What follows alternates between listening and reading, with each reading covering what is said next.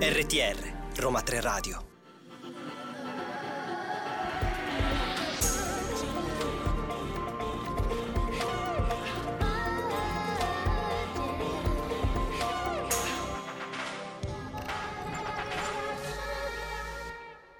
Lunedì 26 febbraio sono le 15.01 e da allora di Vergine. Più puntuali delle solite volte. Esatto. In ritardo ma più puntuali. Vabbè dai, un minutino di ritardo ci è concesso. Sì. Forse.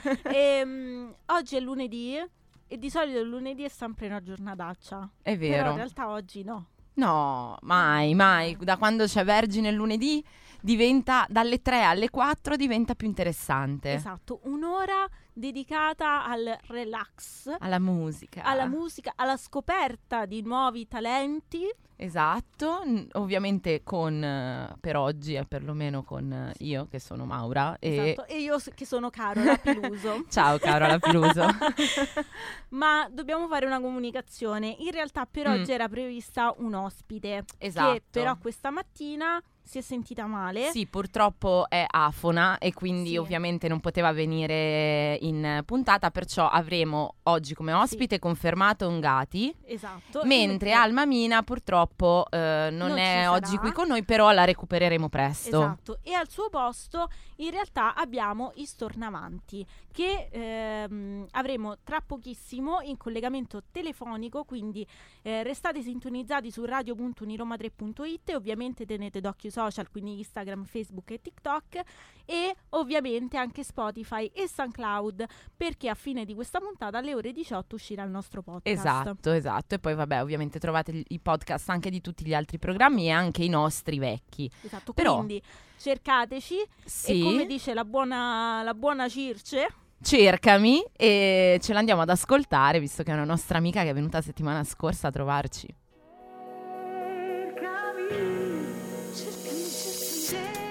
E siamo tornate, come vi abbiamo detto prima, abbiamo in collegamento telefonico Stornavanti, benvenuti ragazzi.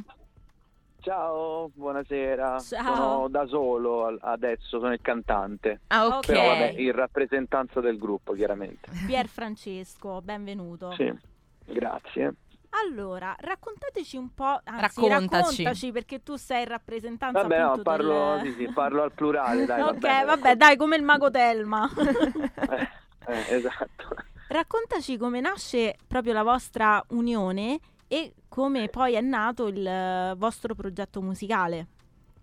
Sì, allora, la nostra unione ha tutte delle connessioni familiari e legate all'amicizia, però in realtà nasce tutto dalla famiglia, perché io e il chitarrista, che poi siamo le figure diciamo principali intorno alle quali ruota un po' tutto, perché scriviamo insieme, componiamo insieme, siamo abbastanza imparentati, nel senso che sono il marito della cugina, per cui le basi di tutto nascono là. Nasce il gruppo più o meno 4-5 anni fa, con location e ubicazione quasi definitiva a Sacrofano, che è il paese dal quale veniamo, un paesino vicino Roma, non so se conoscete. Sì. Se non lo conoscete vi invito ad andarci perché è carino, e quindi abbiamo iniziato a comporre vedendoci il pomeriggio, però senza troppe pretese. E poi abbiamo, per un periodo, poi c'è stato il Covid, faccio una versione bignami di tutta la situazione ovviamente. Poi c'è stato il Covid, ci siamo fermati e siamo passati un po' da un genere a un altro, nel senso che la nostra attitudine era molto pop, ma poi sul palco dal vivo andavamo a finire a fare cose molto rock, e quindi abbiamo definito la faccenda con il rock. Quindi in pratica così. Avete risposto alla chiamata del rock che era dentro voi, ma non l'accettavate. Sì, chiaro, forse? Chiaramente. Sì, diciamo che noi andiamo un po' a periodi a seconda dell'ispirazione che abbiamo, perché ovviamente ascoltiamo tutti i generi, però io provengo dal rap, il chitarrista proviene da una dimensione un po' più metal, il batterista invece attinge un po' da tutti i generi e il bassista anche, per cui alla fine è venuto fuori un progetto ed è quello definitivo rock anche con delle sfaccettature piuttosto crossover. Io invece volevo chiederti, il vostro singolo è uscito il 16 febbraio e nella dichiarazione c'è scritto: non cerco l'approvazione di nessuno se non da parte di me stesso. Però poi quando si fa musica un po' a condivisione anche si cerca un po' l'approvazione del pubblico. Quindi chiariscici un po' questa frase. Allora, beh, innanzitutto ti potrei analizzare la cosa con due punti di vista. Il primo è quello artistico, il secondo è quello sociale. Sì. Senza fare un trattato filosofico in merito, ovviamente. C'è una verità e un'apparenza. La verità è che non devi convincere il pubblico, perché il pubblico non è un pubblico attivo allo stato attuale, cioè non possiamo far finta che noi siamo un pubblico attivo, perché non c'è più questa concezione. La musica rimbalza nelle nostre orecchie tramite la radio, tramite la TV, veramente poco in realtà, però tramite i social, e quello che ci viene proposto noi poi alla fine ascoltiamo. Cioè, ricercatore attivo di musica è difficile trovarlo ad oggi, sono per lo più i musicisti. Quindi in questo senso non è che c'è un'accettazione da parte del pubblico, non cerchiamo un'approvazione, perché la musica poi oltretutto credo che non debba essere approvata, o ti piace o non ti piace. Però in questo periodo in cui tutti quanti cercano un'approvazione da parte del pubblico, che poi alla fine esiste e non esiste, in realtà dobbiamo imparare, secondo me, noi ad avere un'accettazione piuttosto di noi stessi. Cioè è un percorso all'inverso, nel senso sono in questo posto, pubblico la storia, faccio quest'altra cosa, pubblico quest'altra storia, per essere accettato dalla società, che è una menzogna questa. In realtà l'unica accettazione che dovremmo cercare da parte di noi stessi. Ecco, certo. È stato esaustivo. E visto che invece il pubblico che ascolta il nostro programma Vergine è un pubblico attivo che cerca appunto la musica nuova e non solo quella che ti rimbalza la radio standard, io direi che andiamo ad ascoltarci Sembra Normale, visto che ne abbiamo appena parlato, e poi torniamo con te a parlarne. Grazie. Se sia più nobile sopportare le percosse e le ingiurie di una sorte atroce. E questa era Sembra Normale, appunto, degli Stornavanti, al telefono con noi. Ma appunto voi siete un duo, hai detto che la vostra musica nasce insieme, però venite anche da generi differenti. Come siete riusciti a trovare praticamente una quadra, diciamo, sì, così, un equilibrio tra voi, e come nascono poi effettivamente le vostre canzoni? Cioè, quanto c'è una percentuale in cui magari tu sei più testo, il chitarrista più appunto la parte di musicale? Cioè, come trovate l'equilibrio tra voi due?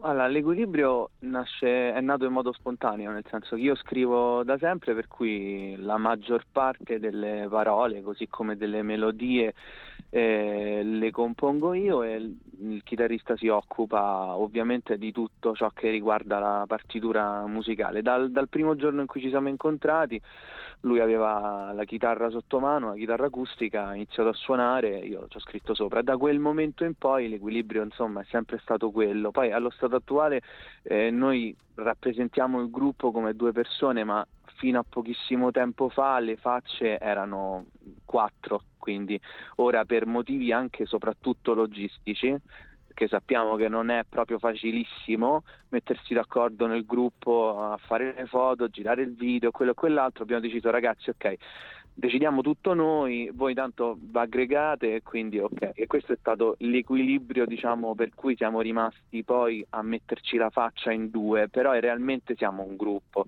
ecco. E poi ci sono tante altre persone dietro, ovviamente c'è il manager, il produttore artistico, il produttore esecutivo, quindi ci sono più persone dietro tutto, però nasce tutto dalla chitarra e la voce. Quindi noi ci vediamo e scriviamo, io parole e lui musica. E invece La Verità, che è l'altro singolo, invece da dove nasce? Come è nato il testo? Da cosa avete tratto anche ispirazione? Allora, l'ispirazione è un po', diciamo che tutto l'EP che uscirà a marzo è un insieme di cose che avvertiamo che non vanno, un po' delle attitudini generali delle persone in questo momento, e di quello che noi pensiamo, di ciò che noi pensiamo riguardo invece la parte più sentimentale. Infatti ci sono proprio due registri su cui si sviluppa l'EP, che è l'amore, cioè la nostra visione dell'amore con la nostra visione poi della società, e La Verità parla proprio di questo, cioè un tema più sociale, come appunto anche Sembra Normale.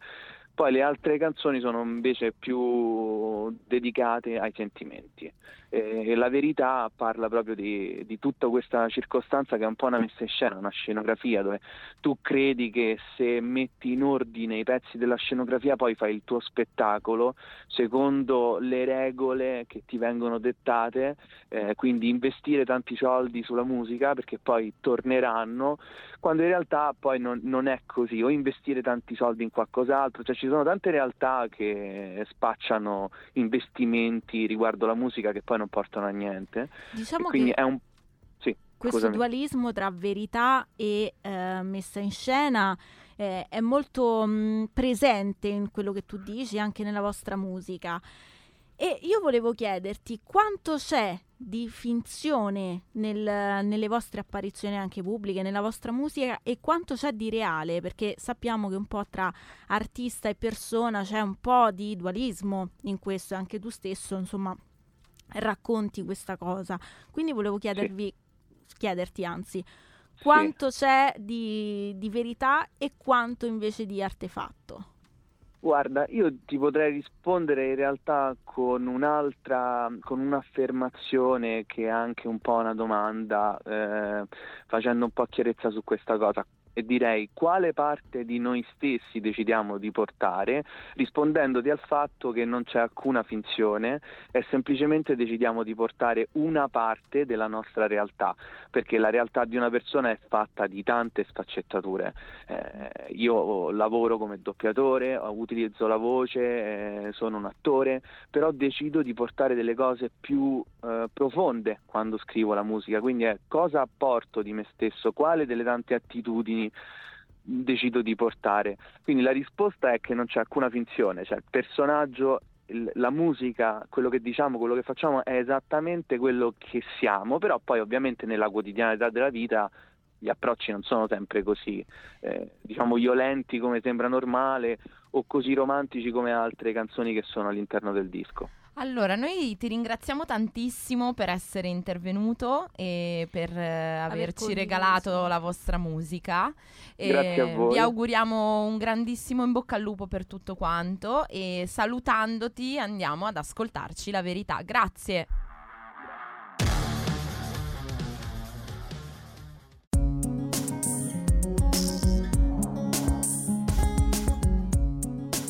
RTR Roma 3 Radio. E questa era La Morale con Per Stare Bene. E ci ha raggiunto il nostro secondo ospite, che è Ngaty. Benvenuto. Buonasera, buon pomeriggio, come si dice? Ai tre come si dice? Ciao. Io direi un bel ciao. Esatto. A tutti. Perfetto. Tu in realtà sei un bentornato piuttosto che un benvenuto, perché un paio di settimane fa eri venuto come, guest star, forse. Fatto una comparsata insieme a Luke, per presentarci il vostro progetto, in duo. Però oggi facciamo una puntata, su di te, approfondiamo te, e poi ovviamente parleremo anche del progetto con Luke, però più avanti. Però andiamo per gradi. Esatto, non iniziamo a spoilerare. Ci siamo. Raccontaci un po' come nasci artisticamente e qual è anche il genere che ti rappresenta. Allora, nasco artisticamente quando nasco, perché praticamente da quando avevo 2 anni, o ancora i filmini, mi mettevo un maglione in testa per imitare Piero Pelù, e davanti al video del concerto lo imitavo. Per fare i capelli lunghi. Esatto. Poi sono sempre stato molto legato all'arte, anche da piccolo disegnavo parecchio, però poi in adolescenza, più o meno alle medie, quando ho scoperto il rap ho detto wow, guarda quante parole mettono questi. Io poi, essendo abbastanza logorroico, ho detto mazza, posso fare una canzone di 200 parole, fighissimo. Quindi nasco col rap e inizio con degli amici a scuola, con un duo, quindi anche la cosa con Luca era un po' scritta, perché mi trovo bene anche a lavorare in gruppo, perché trovo stimoli ulteriori magari nel rapportarmi con un'altra persona, vengono fuori idee nuove. E dopo varie parentesi nel mio percorso, eccomi qua. Ma il rap, cioè tu adesso hai detto che ti piace lavorare in gruppo, mm-hmm. effettivamente è un genere che unisce, cioè si creano, no, sì. i collettivi, cioè magari è anche un genere che oltre al fatto delle parole, che ne puoi mettere tantissime, non può essere anche che magari appunto alimenta questa tua passione per il team? Anche con le battle, se pensi. Sì, anche. Infatti ho iniziato col freestyle, mo sono a Iavica perché sono fuori allenamento. Però è proprio... Quindi non possiamo chiederti di farcene uno. Freestyle così. Beh, oddio, poi non è che proprio mi contengo, magari direi cose, sai, il flusso di coscienza, quindi evitiamo. Non... microfoni spenti. Sì, esatto, sì, ce lo fai fuori onda. Ma pure Luca è bravo, tra l'altro, che non è un rapper, quindi... Siamo... Poi tra l'altro abbiamo fatto amicizia proprio facendo freestyle, da là ho capito che effettivamente ci poteva essere una collaborazione interessante. E sì, in effetti era proprio quello che mi piaceva del rap, perché quando ho iniziato ad ascoltarlo, soprattutto quello italiano perché capivo i testi, mi piacevano le tracce dove c'erano tipo 200 rapper, le poste track, le collaborazioni, tipo? Questi... Qualche nome? Che ne so, vabbè, ne dico una famosa, Le leggende non muoiono mai, che c'era... Sarcina, il chitarrista, non mi ricordo il cantante di che è. E c'erano Fabri... Brava, scusa. Grazie di aver... Però rappavano Fabri Fibra, Jack La Furia, Marrakesh, quei Kenyu. Quindi okay. A me quella roba, wow, fighissimo, sono 200. Fanno tutte cose diverse, ma tutti la stessa cosa, no, stessa. Sì, che poi c'era molto questa cosa, almeno qualche anno fa, se pensiamo anche a... Mi viene in mente Seven... Quella dove c'è Caneda, Baby K, degli esordi, Fedez, D'Argen, D'Amico, e ognuno era uno dei 7 vizi capitali. Poi a me queste cose col concept dietro, ho detto ma figata, ognuno fa un vizio capitale, bellissimo. Ma io andrei ad ascoltarci il tuo primo brano, esatto, un pezzo. Il mio primo pezzo che esce dopo 2 anni che sono stato fermo. Quindi a maggior ragione, un nuovo inizio, sì. Aprite bene le orecchie, ce lo andiamo ad ascoltare e poi torniamo qua con te. E questa è Loverproof. E raccontaci invece di questo brano che in realtà è un po' un'anteprima, giusto? È uno spoiler. Sì, è uno spoiler. Questo penso che sarà il mio prossimo pezzo che uscirà da solista, al di là del progetto con Luca. Io in realtà i pezzi li concepisco a posteriori, cioè dopo che li scrivo, nel senso io spesso scrivo come se fosse un flusso di coscienza e poi mi rendo conto di quello che ho detto.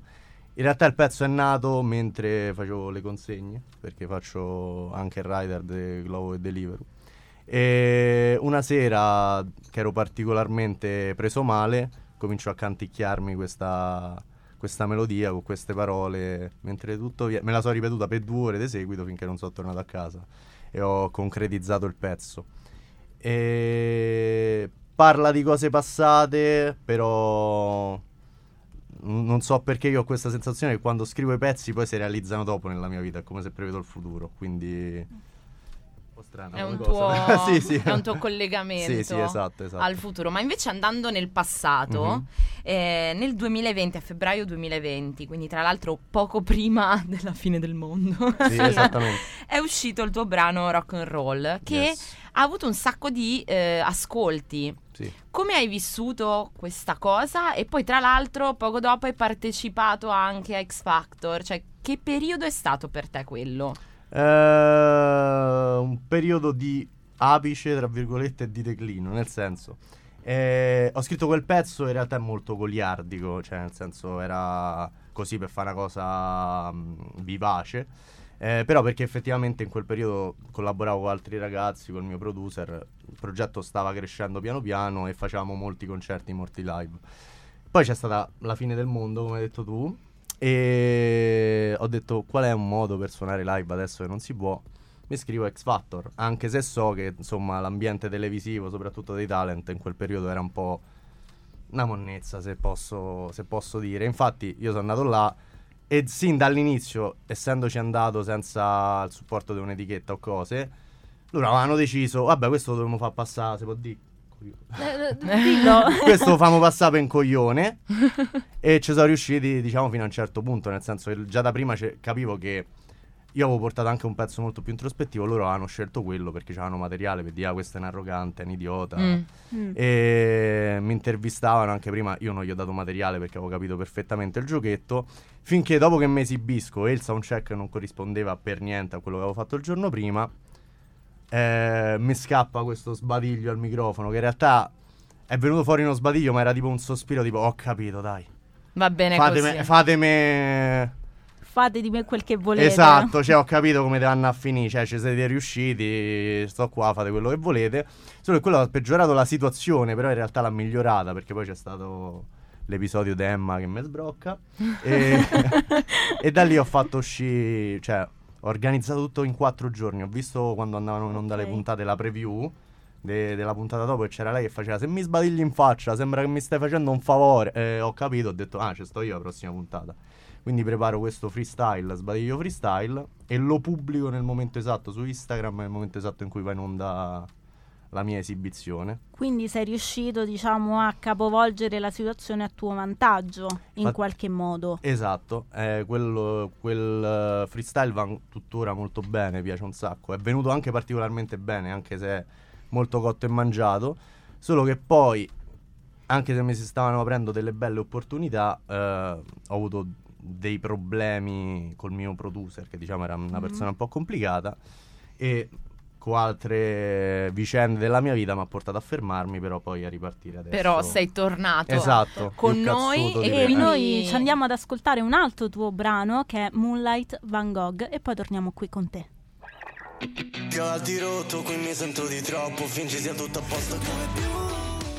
E questa era Moonlight Van Gogh. E volevo chiederti invece il dualismo di questo titolo, perché Van Gogh di mezzo, e poi tu hai detto che c'è stato un periodo di stop nella tua vita e che poi hai ricominciato a fare musica, a scrivere. Esatto. Quindi volevo chiederti anche se si può dire da cosa è dovuto e come hai ricominciato poi a fare ciò che ti piaceva fare. Perfetto. Parto prima dal dualismo o no, andiamo in ordine cronologico. Andiamo in ordine. Allora, in sostanza, all'inizio è stato proprio la rottura col mio producer, che io tra l'altro consideravo anche un amico, però diciamo era una persona che aveva sempre creato problemi, litigava con tutti, quindi allontanava anche persone con cui si poteva collaborare. Finché a una certa ho deciso di mandarlo a quel paese perché non era più possibile continuare così. Solo che diciamo in quel periodo ho cominciato un po' a lavorare per la musica, però allontanando la musica, quindi mi sono un po' autocastrato, e per un po' di tempo mi mancava una delle cose più fondamentali proprio della mia persona. Poi diciamo l'apice della merda mi è arrivata con la morte di mio padre, una relazione tossica e il mio producer che comincia anche a segnalare le tracce per copyright, per puro sfregio, perché comunque erano depositate in SIAE 50-50 come condoglianze, finché poi diciamo credo di essere effettivamente caduto in depressione, ma tipo per una settimana, ma hanno anche prescritto i psicofarmaci. Finché poi io ho detto no, io non voglio, cioè non voglio felicità artificiale, non mi pio niente. Mi sono dato uno schiaffo, già stavo lavorando fortunatamente, avevo conosciuto Fabio Mastro, il producer di queste canzoni che avete sentito. Però ancora non eravamo riusciti, non mi ero ancora sbloccato, finché poi non ho scritto Moonlight, che all'inizio si chiamava solo Moonlight. Poi in realtà mi sono accorto che in tanti dei pezzi che stavamo facendo io ci davo sempre un personaggio de fantasia, un personaggio famoso, e quindi ho scelto di darlo anche come concept, cioè anche se non sto facendo un album, lavorare i singoli come se fossero un concept album, e in cui tutti hanno un nome di persona oltre che da brano. Quindi anche in realtà prima Loverproof, guarda caso l'ho scelto con la ragazza che deve venire con me a fare le foto per la copertina, cioè, perché ancora non avevo l'idea, perché là non c'è nessuna citazione. Ho deciso di chiamarlo Sarah Good, che è una delle streghe di Salem. Ok. Quindi c'è molta anche ricerca di associazione poi tra personaggio e titolo. Esattamente, esatto. Cioè non è casuale anche in Moonlight dico Van Gogh con gli orecchini, che è un po' un paradosso essendo lui. Sì, poi si è tagliato l'orecchio, esatto, quindi c'è una ricerca. Esatto, sì, esatto. Vabbè, non è che c'è tanto una ricerca, è che io proprio ho la mente malata, quindi a me queste cose mi vengono un po' naturali. È anche affascinante quando si attinge dalle varie arti. Quindi tu vai a finire nella storia dell'arte o appunto nelle streghe di Salem, quindi credenze anche popolari, storie popolari. Sì, sì, poi a me piace l'arte in tutti, cioè sono appassionato anche di cinema, anche se non approfondisco così tanto, comunque mi interessano. Allora io direi che possiamo andarci ad ascoltare Sex Toy e poi continuiamo con te. Non so quanti alcolici sto, va bene. E questa era Sex Toy, la tua canzone insieme a Luke che abbiamo citato prima. Sì, che salutiamo perché in realtà voi non lo vedete, ma è qua con noi. È qui che quindi c'è la sua presenza illuminante. Ma allora appunto tu hai detto periodo di stop, torni con Moonlight Van Gogh, altri brani. Cosa ci dobbiamo aspettare da questo nuovo progetto che sta rinascendo? Boh, che spacco tutto. Ah, fai tipo Blanco questa, sul palco dell'Ariston l'anno scorso. Con l'Isola delle Rose, spacchi qualsiasi cosa. Esatto. Che poi c'è magari anche altri tipi di fiori, non lo so. Certo. I ciclamini. I ciclamini che rappresentano i ciclamini? Non lo so. I narcisi. Posso dirti i narcisi? Okay, narcisi. Vabbè, spacchiamo i narcisi. Ma invece c'è, visto che siete in due, no? Mm-hmm. Con Sex Toy, c'è in programma qualche live sul palco? Che dimensione hai e avete? Perché poi, insomma, essere in due è un po'... Ok, allora abbiamo organizzato un release party per Sex Toy il 7 marzo. Al Charleston, a Roma. Grazie Luke. Grazie per... esatto. Scusate, non è roba che mi compete. Quindi ripetiamo, 7 marzo al Charleston. Esatto. Ore? Ore... 22. A caso. Ore 22, perfetto. Comunque la sera. Esattamente. E diciamo che anche il discorso live, scusate ogni tanto abbassa la testa, ditemelo perché poi non entra il microfono. Sul discorso live, io avendo sempre fatto il rapper, però senza accorgermene ho sempre poi cantato di più. Adesso sto facendo anche lezioni di canto perché voglio migliorare tecnicamente da quel punto di vista. E comunque abbiamo suonato per la prima volta tra l'altro insieme il mese scorso, dopo io 4 anni che non suonavo, se non consideri X Factor. E cos'è stato ritornare su un palco, avere della gente davanti? È stato figo, prima mi ho messo un sacco di paranoie, però c'è bella proprio quell'energia che c'è. Adesso sono molto più autocritico perché cioè io ho fatto un upgrade secondo me rispetto ai pezzi che facevo prima, quindi sono molto più esigente rispetto a quello che faccio sul palco, e essendo che prima rappavo di più era molto più facile, ero molto più nel mio.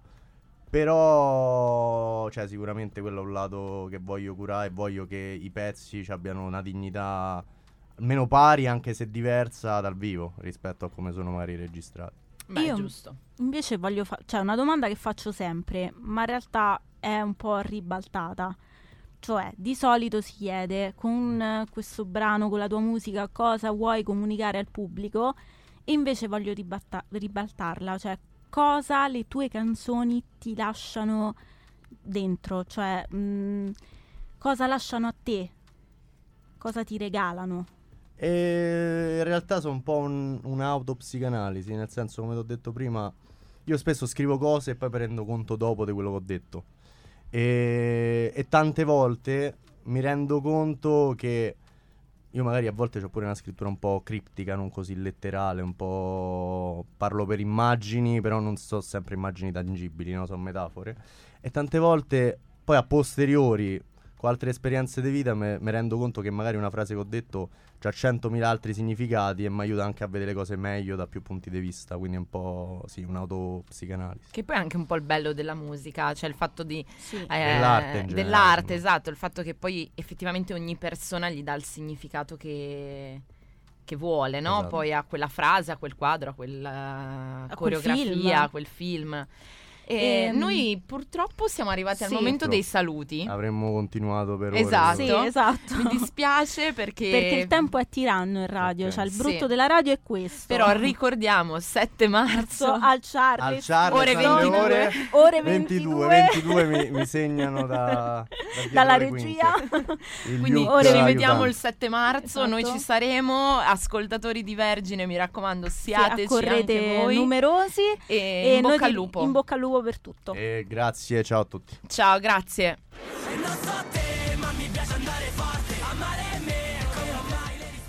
E questo invece era Mandark con Forte. Direi che oggi sì, perché è una puntata molto roccheggiante, molto come si dice? Molto rock, diciamo sì, rock. Perché anche se siamo passati da rock a rap, però in realtà sono tutte cose molto friccicarelle, possiamo dirla così. Bella, una puntata che mi è piaciuta molto. Meno male. Siamo arrivati purtroppo alla fine di questa nostra puntata. Però noi vi ringraziamo ancora i nostri ospiti, quindi Pier Francesco di Stornavanti e Ngaty per questa seconda parte, e tutta la redazione di Vergine, quindi Adrian, i due Danieli, Francesco, Luca, Alessia, che è stato anche regista insieme a Emanuele, esatto, Alessia, Cecilia, insomma tutti quanti.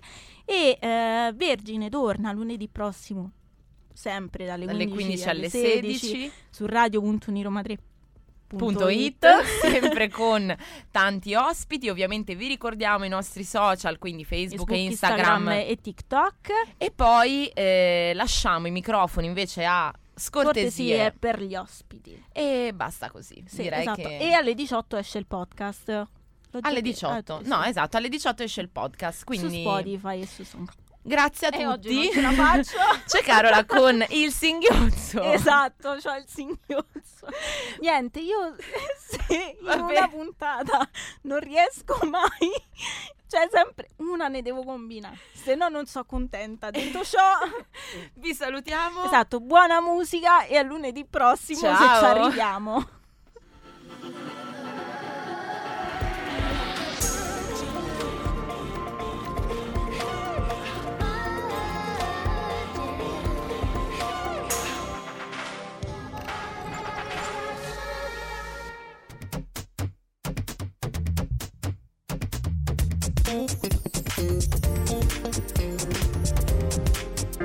RTR Roma 3 Radio.